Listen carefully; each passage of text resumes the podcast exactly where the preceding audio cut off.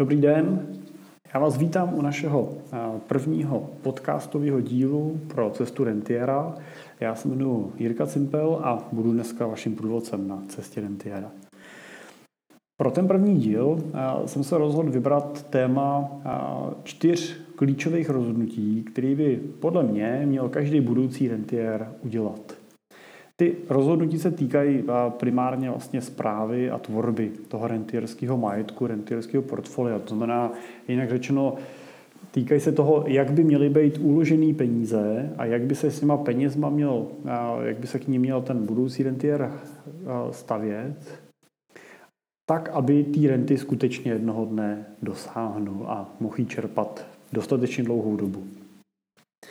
Tak, pustíme se do toho. První pravidlo říká, buďte radši majitelem než věřitelem.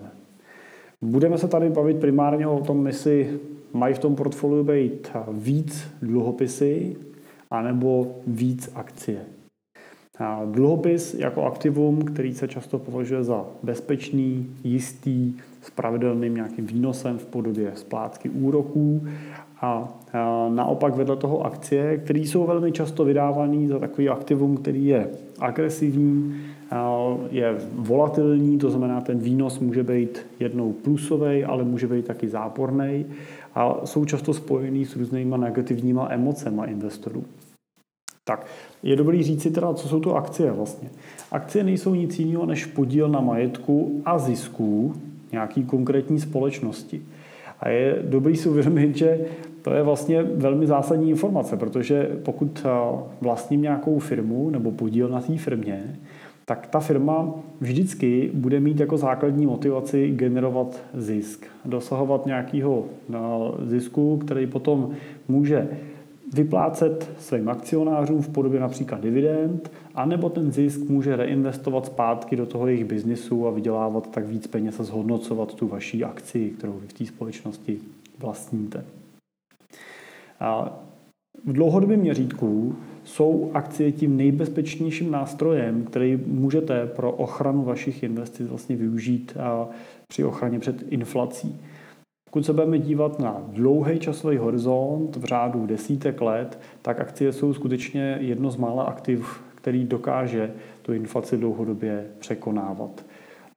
Naopak oproti tomu dluhopisy mají za sebou řadu období, ve kterých skutečně ten jejich výnos byl oproti inflaci záporný. To znamená, že oni vám sice garantovali nějaký pravidelný kupon, který vám vyplatí, ale ten kupon byl bohužel menší než inflace, která v tom okamžiku na tom trhu byla. Konec konců dnešní období je tím krásným příkladem úplně stejně. No, dluhopisy na tom dnešním trhu jsou vydávaný s úrokama, ty státní dluhopisy, ty jistý, s úrokama v řádu v lepším případě jednotek procent, ale inflaci dneska můžeme měřit v horizontu už třeba mezi dvouma a půl až třema procentama ročně. Takže pokud si dneska koupíte státní dluhopis, který vám garantuje kupon 1%, tak si kupujete vlastně jistotu, že ten váš výnos bude o 2% menší, než je tempo, jakým se ty vaše peníze znehodnocují. Tak, Uvedu u akcí konkrétní příklad. Vyberu si jednu z úspěšných společností, která má dlouhou historii. Vezmeme pro příklad společnost Coca-Colu. Všichni asi Coca-Colu znáte, pravděpodobně každý z vás nějaký z výrobků Coca-Coly ochutnal. Nejčastěji to bude asi ten jejich primární výrobek a to je nápoj se stejným názvem Coca-Cola. Coca-Cola jako akcie stoupila na burzu v roce 1919, to znamená, je to téměř před 100 lety a stále ta firma existuje a dá se s velkou pravděpodobností očekávat, že ta firma tady například za dalších 10, 20, 30 nebo 50 let pořád bude. Což je samozřejmě důležitý, pokud investujete někam peníze, investujete je s tím rentierským cílem, tak to vaše investiční portfolio, ten váš investiční horizont bude téměř s jistotou větší než 20 let. A, tak, takže je dobrý vybírat aktiva, který mají ten potenciál, že se skutečně této doby dožijou. Počet akcí, které Coca-Cola v té době vydala, byl celkem 500 tisíc kusů, půl milionu kusů akcí a jedna ta akcie stála 40 dolarů. A uvedu teda pro srovnání, že hodnota této akcie, která původně stála 40 dolarů, tak v roce 2010 byla 6 milionů 71 tisíc korun. Tak, to znamená zhodnocení samozřejmě nádherný. A to, co je možná ještě zajímavější, je, že dividenda, kterou by takováhle akcie dneska generovala, by byla kolem 150 tisíc korun ročně. To znamená, pokud by ta firma nezměnila svoji hodnotu, zůstala by ta akcie meziročně na stejné ceně, tak váš zisk by byl meziročně 150 tisíc korun.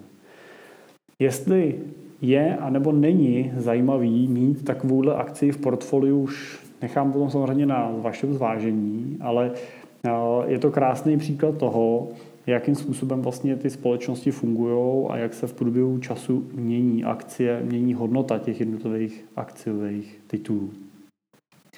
A ne náhodou zrovna v Coca-Cole má velkou pozici zastoupenou třeba Warren Buffett. Takže jednoduchý pravidlo říká, že pokud chcete dlouhodobě investovat, chcete dlouhodobě držet nějaký aktivum a očekáváte, že ten výnos toho aktiva bude přesahovat inflaci a přinese vám něco málo navíc, tak skutečně v tom portfoliu ty akcie jako takový nemůžou chybět. Nelze je nahradit například jenom dluhopisama. Dokonce velmi problematicky nahradit ty akcie třeba jenom nemovitostma. Na druhou stranu neříkejme tím, že by v tom portfoliu ty dluhopisy být neměly, no, ale neměly by ty akcie v žádném případě chybět. Takže to je pravidlo číslo jedna. Zopakuju jenom, že říká, buďte majitelem a ne, ne pouze věřitelem. Pravidlo číslo dvě, nebo to rozhodnutí číslo dvě, který by měl budoucí rentier udělat, je rozhodnutí, který říká, nesnažte se časovat trh. Co znamená časování trhu? No tak časování trhu není nic jiného, než to, že máte pocit, že dokážete odhadnout ten okamžik, kdy je vhodný nakupovat a kdy je vhodný prodávat. Všichni víme, že pokud chcete časovat nebo chcete spekulovat na tom finančním trhu, tak byste měli nakupovat v okamžicích, kdy ten trh je úplně nejníž, to znamená, kdy došlo k nějakému významnému propadu a můžete ty aktiva nakupovat se slevou, a nebo a, a naopak zase prodávat byste měli v okamžiku, kdy ten trh je na maximálních hodnotách a ty ceny jsou nejvejš. Pokud se vám tohle dlouhodobě daří, no tak samozřejmě ten váš výkon bude významně přesahovat výkonnost toho finančního trhu. Problém je to, že do toho v tom okamžiku vstupují ještě emoce. A Typicky, když si představíte to období, například současný, vlastně, kdy trhy jsou v nějakém růstovém tempu, jsou v růstové tendenci, rostou celkem intenzivně, tak teď vlastně se pokuste odhadnout, jestli je ten trh už na nějaký maximální výši, ve který by se mělo prodávat, anebo jestli teoreticky před sebou ten trh má ještě další, třeba dva, tři roky růstu. A vy, protože nezainvestujete, tak vlastně o velkou část toho růstu přijdete. No a pokud budete mimo ten trh stát další tři roky a ten trh vám dokáže po celou tu dobu přinášet nad výnos v hodnotě třeba kolem 8%, tak tenhle ten výnos za ty tři, krát tři roky je vlastně zisk, o který jste se připravili tím, že jste do toho portfolia v tom okamžiku nestoupili, že jste ty aktiva nenakoupili. Na druhou stranu taky samozřejmě můžete nakoupit, ten trh může propadnout a můžete mít pravdu v tom, že eh, jste nenakoupili a čekali jste na ten pokles. Problém je to, že prostě nikdo nevíme, kdy ten pokles přijde, jestli přijde, nebo přijde určitě, ale jak ten pokles bude velký, jestli to, to bude stát a tak dále. Pokud byste investovali na krátký časový horizont a investovali jste na období například 12 měsíců nebo dvou let, tak samozřejmě ten vliv toho, jestli vstupuju v té vlně nahoře a nebo dole, je velmi zásadní. Pokud ale nakupujete to portfolio v dlouhém časovém měřítku a budete tu pozici držet například dalších 10, 15, 20 let, tak pak vlastně ta počáteční vlnka se stane velmi zanedbatelnou v tom dlouhodobém měřítku a není nutný ji zásadním způsobem zvažovat. Použiju krásný citát od Warrena Buffetta, který na otázku, když se ho ptali, na jak dlouho kupuje akcie, tak odpověděl navždy. A to je vlastně ta správná úvaha, kterou byste měli pro to portfolio zaujmout a vstupovat do té pozice, takže ji budete držet navždy. A ať už je to to, že kupujete nějaký trh jako takový, kupujete například ETF fond, který drží celý index, nebo kupujete nějakou konkrétní akci, konkrétní společnosti, dívejte se na ní tak, že budete chtít držet trvalé a přemýšlíte nad tím, jestli chcete mít tuto tu společnost ve svém portfoliu, jestli dlouhodobě důvěřujete a pak nespekulujte na tom, eh, jestli budete za půl roku prodávat se ziskem anebo se ztrátou. Zajímejte se o to, jaký ta společnost generuje zisk a tím pádem dokážete odhadnout, o jaký, o jaký podíl je schopná každý rok vlastně navyšovat tu svoji cenu a tím vám zvyšovat ten váš zisk. Koupit a držet je teda základním kamenem investiční strategie. Je důležitý rozlišovat mezi investicí a spekulací. Investicí kupuju aktivum, protože věřím, že dlouhodobě dokáže držet krok s inflací a zhodnocovat se. Spekulací kupuju aktivum, který věřím, že v tom okamžiku je podhodnocený a dokážu ho v nějakým dohledném čase prodat se zajímavým ziskem nebo pro mě očekávaným ziskem. Uvedu na příkladu potom, jak se daří a nebo nedaří investorům ten trh časovat. Budu vycházet ze studie od agentury Dalbar, která v roce 2013 vlastně se zabývala eh, celkem rozsáhlým průzkumem, který eh, se snažil ohodnotit, jaká je vlastně výkonnost průměrného investora oproti výnosnosti trhu. Eh, srovnávali portfolio, ve kterém bylo zastoupeno 65% akcí a 35% dluhopisů a pro zajímavost eh, za to sledovaný období, který bylo 20 letý, tak průměrný výnos trhu eh, na v tomto portfoliu byl kolem 8,6% ročně. Ale průměrný americký investor za stejný období vydělával jenom 3,7% ročně. Je to přibližně o 5% méně než ten trh. A hodnota takového portfolia, kdyby do něj investor před těma 20 lety investoval 1 milion korun, tak by byla v případě toho tržního výnosu z toho 1 milionu 5 milionů 200 tisíc a u toho průměrného investora by to z toho milionu bylo i miliony 2. A tady vidíte, že ty 3 miliony nebo těch 5% ročně tak je vlastně cena, kterou platí ten průměrný investor za zbytečné chyby, který v průběhu toho času dělá.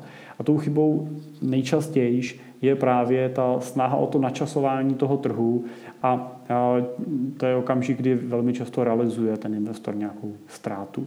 Konkrétní příklad se můžeme podívat na ty situace, kdy vidíme ve statistikách finančních trhů to, že nejvíc peněz na ty trhy přichází v okamžicích, kdy ty trhy jsou na vrcholu a nejvíc peněz z těch trhů odchází a utíká z těch, eh, konkrétně z těch akcí v okamžicích, kdy jsou ty trhy vlastně nejníž. A je to přesně opak, který by tam měl být vidět, pokud by se skutečně dokázali investoři, investoři chovat eh, tak, aby ten trh dokázali načasovat. Znamená, měli by naopak v těch poklesech nakupovat a v těch nárůstech prodávat. Eh, proč to nefunguje? No, ten důvod je jednoduchý, ale tou odpovědí jsou emoce. No, když si představíte, že máte zainvestované 1 milion korun a ten milion korun byste měli jenom čistě v akciové investici, tak eh, v roce 2008 byste v určitém okamžiku viděli, že z toho milionu máte třeba jenom 600 tisíc. No a je samozřejmě velmi komplikovaný v takovém okamžiku si říct, že aha, vidím, že ten trh je dole, mám jenom 600 tisíc toho mýho milionu, tak já vezmu ještě ten druhý milion, který mám na účtu a za ten v tomhle okamžiku nakoupím, protože věřím, že pak vydělám víc.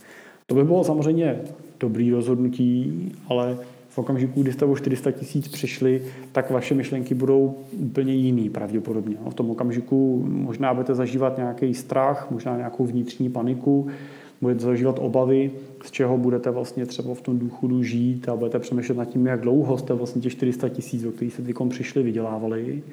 A bude pro vás velmi těžký v tom okamžiku zvažovat, že byste doinvestovali další peníze.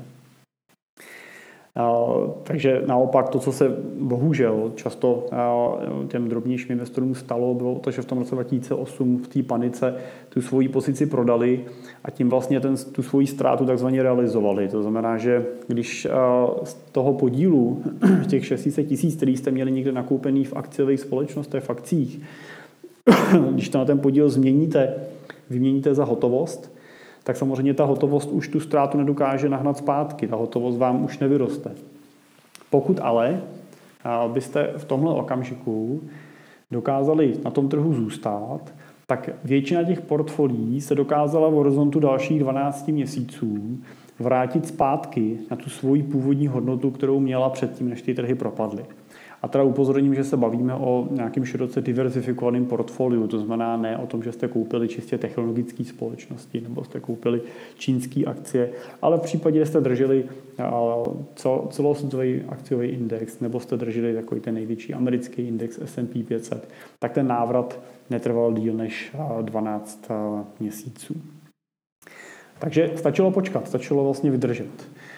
Dokážu, vlastně dal by se na tom, tom případě krásně srovnat to, to, že vlastně nejlepší investor vlastně byla šípková růženka, která by to svoje portfolio nakoupila, držela a nikam by z něj v průběhu času neutíkala a po 20 letech by se zbudila a ptala by se, kolik mám peněz. Taková šípková růženka by s naprostou jistotou po těch 20 letech byla oproti té svojí původní hodnotě velmi spokojená s tím, kolik jí peníz, ty, ty investice za ten čas vydělaly peněz. Takže to pravidlo číslo dvě, nesnažte se časovat trh, by taky mohlo se jinak říct, investujte jako šípková růženka. Zainvestujte a nechte pak svoje peníze pracovat a nekecejte jim do toho, nevstupujte do toho moc často, nesledujte to portfolio příliš detailně a nepropadejte panice, když probíhá nějaká zrovna korekce na tom trhu a ty hodnoty klesají. Můžeme zase tady ještě uvést ten příklad podobně jako třeba, když si koupíte nemovitost, kterou chcete dlouhodobě pronajímat, tak vás taky primárně zajímá nájemný, který z té nemovitosti plyne a nezvažujete každý den, každou hodinu nebo každý měsíc, kolik zrovna ten váš byt, který jste koupili, v tom okamžiku stojí. A stejně tak se snažte dívat i na ty akcie. Sledujte primárně to, kolik ty společnosti vydělávají, jak se jim daří, jaký mají podíl na trhu, jak si dokážou srovnat s různýma nečekanýma situacemi, které na tom trhu v průběhu času nastávají. A nesledujte panicky, jestli zrovna v tom daném okamžiku je hodnota tý vaší akciový, toho vašeho akciového podílu o 5% větší nebo o 5% menší, než byla v okamžiku, kdy jste tu pozici nakupovali. Tak, takže to bylo pravidlo číslo dvě, nesnažte se časovat trh. No pravidlo nebo rozhodnutí číslo 3 říká diverzifikujte. Diverzifikací nemyslíme nic jiného, než vlastně rozložení toho vašeho rizika do víc hromádek. Konkrétně teda k akcím určitě doporučuji, abyste diverzifikovali a nedávali jste nikdy všechny vejce do jednoho košíku. To znamená, určitě nikdy nekupujte jenom jednu akci nebo jednu společnost, kupte určitě vždycky ten balík většího množství společností. Máte na výběr, můžete si koupit jednotlivé akcie, vybrat si ty společnosti a sestavit si to portfolio sami a pak je nechat pracovat. To je varianta číslo jedna. Je samozřejmě o něco složitější v tom, že musíte rozumět tomu, jaký akcie do toho portfolia máte vybrat a jakým způsobem je máte se skládat. Pravděpodobně takový portfolio nebude obsahovat vyšší desítky akcí, ale budete v tom portfoliu držet těch akcí 10 až 20. Je to nejčastější počet, který investoři drží. Vyžaduje to od vás samozřejmě to, abyste potom teda na nějaký pravidelný bázi výsledky těch společností, které držíte v tom portfoliu, sledovali a nějakým způsobem jste je vyhodnocovali, protože i ta společnost může změnit management, může změnit strategii, může jim přibýt zásadní konkurent, který může její vývoj ohrožovat. Takže je potřeba, abyste se v tom okamžiku chovali trošku jako, eh, jako eh, analytik, který tu hodnotu toho svého portfolia minimálně na nějaký třeba pololetní nebo čtvrtletní bázi bude, bude vyhodnocovat a bude samozřejmě číst i ty výroční zprávy těch vašich eh, společností, které jsou portfoliu vlastníte. Tak. Bude to samozřejmě cesta pravděpodobně nejlevnější, protože za tu zprávu pak nemusíte, nemusíte nikomu platit, protože si ji děláte sami. Bude vás to stát samozřejmě ten čas, který do toho musíte věnovat. Eh, nebo máte samozřejmě možnost eh, tu vaši investici koupit prostřednictvím nějakého investičního fondu. A tady máme vlastně dvě možnosti. Můžete si koupit fond, který bude aktivně řízený, to znamená sedí v něm manažer, který se bude snažit vybírat ty společnosti tak, aby byly v tom okamžiku podhodnocený, aby ta cena měla větší potenciál růstu a bude se snažit vlastně být výkonnější než ten průměr toho trhu, na kterým se pohybuje. Nebo můžete koupit fond pasivně spravovaný, to znamená fond, kde v úvozovkách nesedí žádný portfolio manažer, není tam člověk, který by rozhodoval o tom, který konkrétní akcie v tom okamžiku zařadí a který případně prodá. Ale takovýhle fond vlastně funguje tak, že koupíte od každé té společnosti v tom daném trhu kousek. Takže můžete těch akcí díky tomu v tom portfoliu mít několik tisíc, od každý vlastníte kousek a to vaše portfolio vlastně by se mělo chovat více-méně téměř stejně, jako se chová ten trh jako takový. Tak, která z těch variant je lepší, no tak musíte zhodnotit sami. Já bych určitě nechtěl říct, že, dnes, že jedna z nich je lepší než ta druhá. Dneska samozřejmě pozorujeme na tom trhu velký, velký tlak na odklon od těch fondů aktivně řízených k těm fondům pasivně řízeným. Pře, pře, přelejvá se mezi tady těma dvouma skupinama velký množství peněz ve prospěch těch pasivně řízených fondů. V Čechách tyhle ty fondy nejčastěji známe pod zkratkou ETF, takzvaný Exchange Trade Fund. Jsou to burzovně obchodované fondy. A ten důvod je ten, že těm aktivním správcům se v té poslední dekádě nedařilo překonávat výkonnost těch fondů pasivních. Je to daný tím, že samozřejmě ten aktivní správce stojí víc peněz než ten fond pasivní. No, pokud v tom aktivním fondu musíte mít portfolio manažera, on musí mít nějaký back office, musí si platit nějaké analýzy a dělat investiční rozhodnutí, bude obchodovat častěji než ten fond pasivní, tak samozřejmě budete za tu jeho, za tu jeho práci platit víc peněz než tom fondu pasivním, ve kterém opravdu ta aktivita se děje na nějaký měsíční nebo čtvrtletní bázi, kdy se to portfolio jenom přeskupí, tak aby pokud se ten index mezi tím změnil, tak aby odpovídalo pořád tomu indexu. No a tím, že ten aktivní správce, řekněme, že takový fond vás bude v průměru stát třeba 2% z té výkonnosti ročně, oproti tomu pasivnímu, který vás bude ročně stát eh, mezi 0,1 desetinou procenta až 0,5 desetinama procenta tak vidíte, že ta nákladovost je řádově 5x, 4x, 5x menší u těch pasivních fondů, tak ten aktivní správce musí nejenom vydělat to, co vydělává ten trh, ale vydělat ještě i minimálně ty plus 2% na to, aby se dostal aspoň na výkonnost toho trhu jako takového. No, to se jim v té poslední dekádě nedařilo. Což ale neznamená samozřejmě, že se jim to nebude dařit nikdy. Je to tak, že v období, kdy ty trhy začnou být víc volatilní a začnou ty výkyvy být významnější, tak v tomto okamžiku ten aktivní správce může mít navrh oproti zase tomu fondu eh, pasivně řízenému. Takže hm, neříkejme, vždycky je to lepší tak, nebo vždycky je to lepší tak, je to prostě potřeba individuálně zhodnotit. Druhá věc je, že jsou trhy, pro který ta přidaná hodnota toho správce má významnou hodnotu. A to jsou trhy například emerging markets, kde my vidíme, že spíš než to, abyste si koupili průměrnou výkonnost emerging markets, která může být velmi problematická a velmi volatilní, tak je zajímavější si koupit radši ten fond, který dokáže ty aktiva skutečně kvalitně vybírat, má svoje lidi na tom trhu a dokáže se v tom trhu velmi dobře zorientovat. A pak skutečně existuje řada fondů, který dlouhodobě tu výkonnost toho svého benchmarku překonávají a je tak výhodnější koupit radši ten aktivně řízený fond, než ten fond pasivní. Na druhou stranu, pokud kupujeme globální aktivum, kupujeme eh, ten celosvětový index, například MSCI World, tak tenhle ten index, eh, tam už ta přidaná hodnota toho aktivního správce nebude tak významná a tam bychom klidně v dnešní době třeba volili ten pasivní řízený fond, který bude podstatně levnější a, a proto na ten trh ta přidaná hodnota toho aktivního správce už není tak významná. Tak, tak to je k té diverzifikaci mezi jednotlivými akciemi a mezi případně fondama.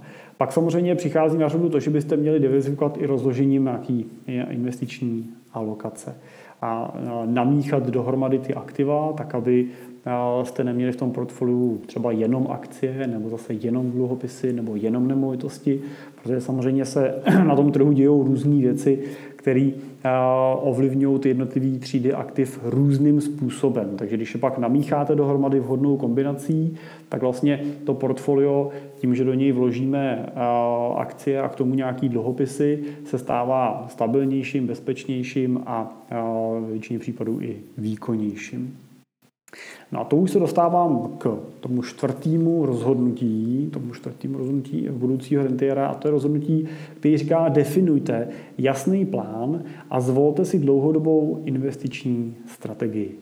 To znamená, rozhodněte se, jak ty svoje vajíčka v tom košíku rozdělíte, kolik dáte na kterou hromádku a tuhle strategii, pokud možno, skutečně dlouhodobě dodržujte. Nesnažte se ji upravovat na základě nějakých aktuálních informací, ale pokud ta strategie je zvolená s rozumem, s nějakým jasným konceptem a s nějakou historic, nějakým historickým vhledem zpátky, tak je důležitý, abyste jí dali šanci a nechali jste jí pracovat. To, že prostě někdy se jí bude dařit líp a někdy hůř, je normální, ale v dlouhodobém měřítku, pokud vycházíte z nějaké historie, bude úspěšná. Pokud jí dáte šanci, pokud z ní nebudete přeskakovat z jedné věci do druhé. Představte si to stejně, jako když si prostě uděláte nějaký jídelníček a budete, rozhodnete se, že budete hubnout a, a tu dietu budete dodržovat týden a pak se rozhodnete, že teda zase použijete jinou dietu, protože ta, co používáte, se vám nezdá tak ideální a takhle to budete po týdnech měnit, tak pravděpodobně výsledek bude, že budete mít taková dost podrážděný žaludek a možná žaludeční vřady, ale určitě v průběhu toho času nezhubnete nebo, ne, nebo ne, nezesílíte tak, jak byste si představovali. Pokud skutečně dokážete tu dietu vydržet tu dobu, kterou je nastavená, nebo ten, tu úpravu toho jídelníčku si udržíte eh, dlouhodobě, tak teprve potom můžete hodnotit eh, nějaké výsledky. Já uvedu jako příklad investiční strategie, tak uvedu příklad, kterou používá třeba Nobelova nadace. Nobelova nadace je vlastně eh, nadace, která vznikla už na konci 19. století dědictvím po Alfredu Nobelovi, který odkázal do ní vlastně tenkrát nezměrný majetek, který získal a tenhle ten majetek chtěl, aby ta nadace vyplácela podporovala tím vlastně mír ve světě a udělovala ty už nám asi známý Nobelovy ceny za mír. On vlastně na konci toho 19. nebo na začátku 20. století ten majetek tam uložil s cílem a s požadavkem, aby byl investovaný konzervativně. To znamená, aby ho investovali do dluhopisů nebo do nějakých termínovaných vkladů švédský, švédských dluhopisů teda, nebo švédské vlády, který dokážou udržet krok s inflací, dal se u nich tenkrát očekávat nějaký zajímavý výnos a ta nadace by z toho dokázala dlouhodobě fungovat. Bohužel ale Alfred Nobel nepočítal v té době a neznal ještě tenkrát pojem inflace, který začal být významný až vlastně postupným uvolňováním toho zlatého standardu vlastně na měně, kdy začal se měna znehodnocovat. No a navíc do toho přišly dvě světové války a přišla velká deprese ve Spojených státech a e, to vlastně způsobilo to, že to portfolio Nobelovy nadace téměř vlastně se zdecimovalo v průběhu těch prvních 50 let. V roce 1990, e, e, pardon, v roce 1900 Nobel odkázal přibližně 1,7 milionu švédských korun vlastně nadaci. A v roce 1950, když budeme brát teda v reálných hodnotách při započtení inflace, to portfolio Nobelovy nadace bylo už pouze v hodnotě 0,6 milionů švédských korun. To znamená, bylo řádově třetinový toho, co bylo na tom počátku. To samozřejmě znamenalo, že kdyby ještě chvilku pokračovalo v této bázi, tak by víceméně dneska už jsme tady Nobelovu nadaci neznali a to portfolio by celý zmizelo. Tak, Švédská vláda naštěstí teda nelenila a realizovala změnu v tom portfoliu a umožnila Nobelově nadaci investovat to portfolio do, i do akcí a určila alokaci, která vlastně v té strategické podobě platí do dneška. Ta alokace vlastně Nobelovo portfolio říká, že tam je 55% v akcích, kolem 30% v alternativních investicích a 15% v dluhopisech. Ty akcie oni rozdělují ještě mezi akcie švédské, akcie, akcie zaměřené na emerging markets, akcie na růstové společnosti a hodnotové společnosti. Alternativní investice se rozdělují víceméně na dvě hromádky, a to jsou nemovitostní investice, nemovitostní fondy a hedžové fondy. A 15% v dluhopisech, Nobelova nadace drží velkou část ve švédských dluhopisech. Pokud samozřejmě chceme držet portfolio z Čech, tak nebudeme asi kupovat švédský dluhopisy, ale budeme kupovat český dluhopisy v kombinaci s nějakýma zahraničníma dluhopisem. Tak, jak se takový portfolio vlastně dlouhodobě dařilo, je vidět krásně na výsledku Nobelovy nadace, která vlastně od toho roku 1950 kdy měla 0,6 milionů švédských korun.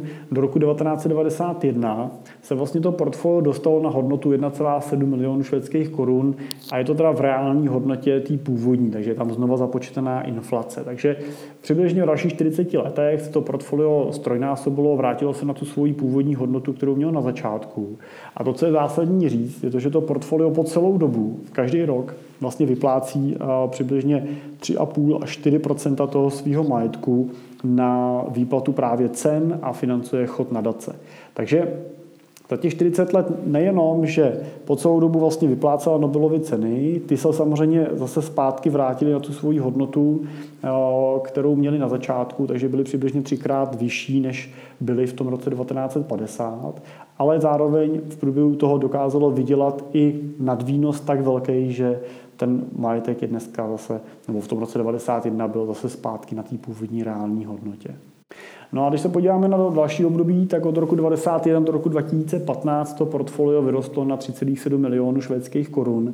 To znamená, zase se téměř dvojnásobilo v tomto období a to samozřejmě se přineslo i dvojnásobně velký, velkou výplatu vlastně těch Nobelových cen, které se za, za mír vlastně udělují. Tak. A to je pravděpodobně něco, co by v tom svém portfoliu chtěl vidět eh, každý rentier.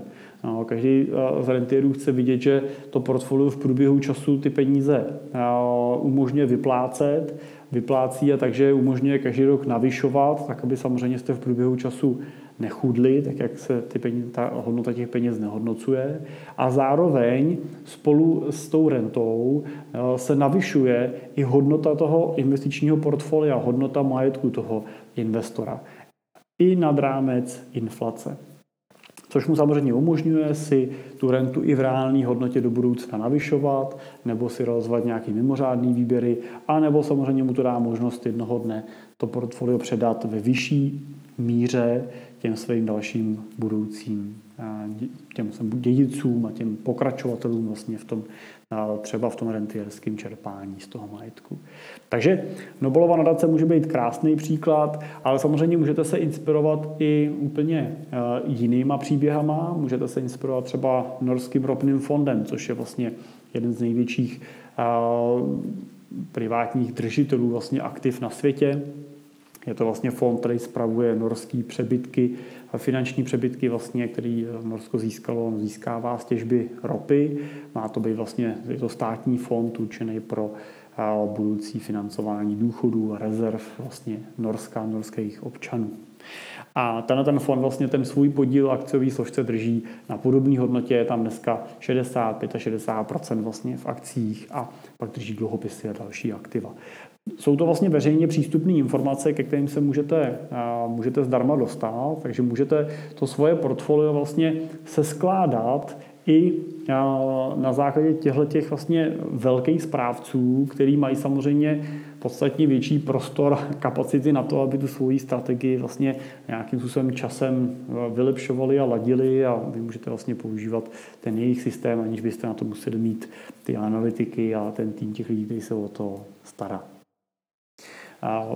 Uvedu pro příklad, že na našich stránkách cimpel.cz si můžete stáhnout zadarmo knížku Rentierské minimum, v rámci kterého vlastně je portfolio Nobelovy nadace popsáno. Je tam ještě jedno konzervativnější portfolio, který zase popisuje příběh Reje Dália, který spravuje největší hedžový fond na světě a to fond Bridgewater a používá strategii All Season. To All Season v překladu znamená všechny všechny sezóny a vlastně připravuje to portfolio na jakýkoliv období na tom trhu, který může přijít. To znamená období velkých úrokových sazeb, nízkých sazeb, velkých inflací, deprese a tak dále.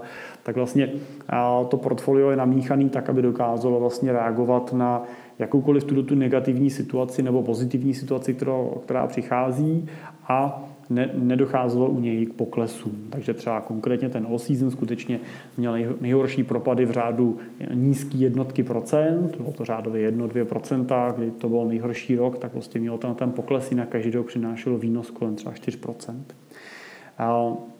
Ve srovnání třeba teda s Nobelovou nadací, to portfolio vlastně Nobelovy nadace se, my jsme schopni ho sledovat vyloženě jakoby ve fondovém řešení, to znamená, když vezmeme fondy a namodelujeme ty fondy, které můžete vyběžně koupit, to znamená nejenom to, co má v tom portfoliu čistě Nobelova nadace, ale to, co můžete vy jako český investoři koupit, ať jsou to aktivně nebo pasivně řízené fondy, tak jsme schopni ho sledovat asi od roku 1970, kdy od roku 1970 až do dnešního roku to portfolio dělalo výkonnost eh, někdy kolem 10% ročně v průměru.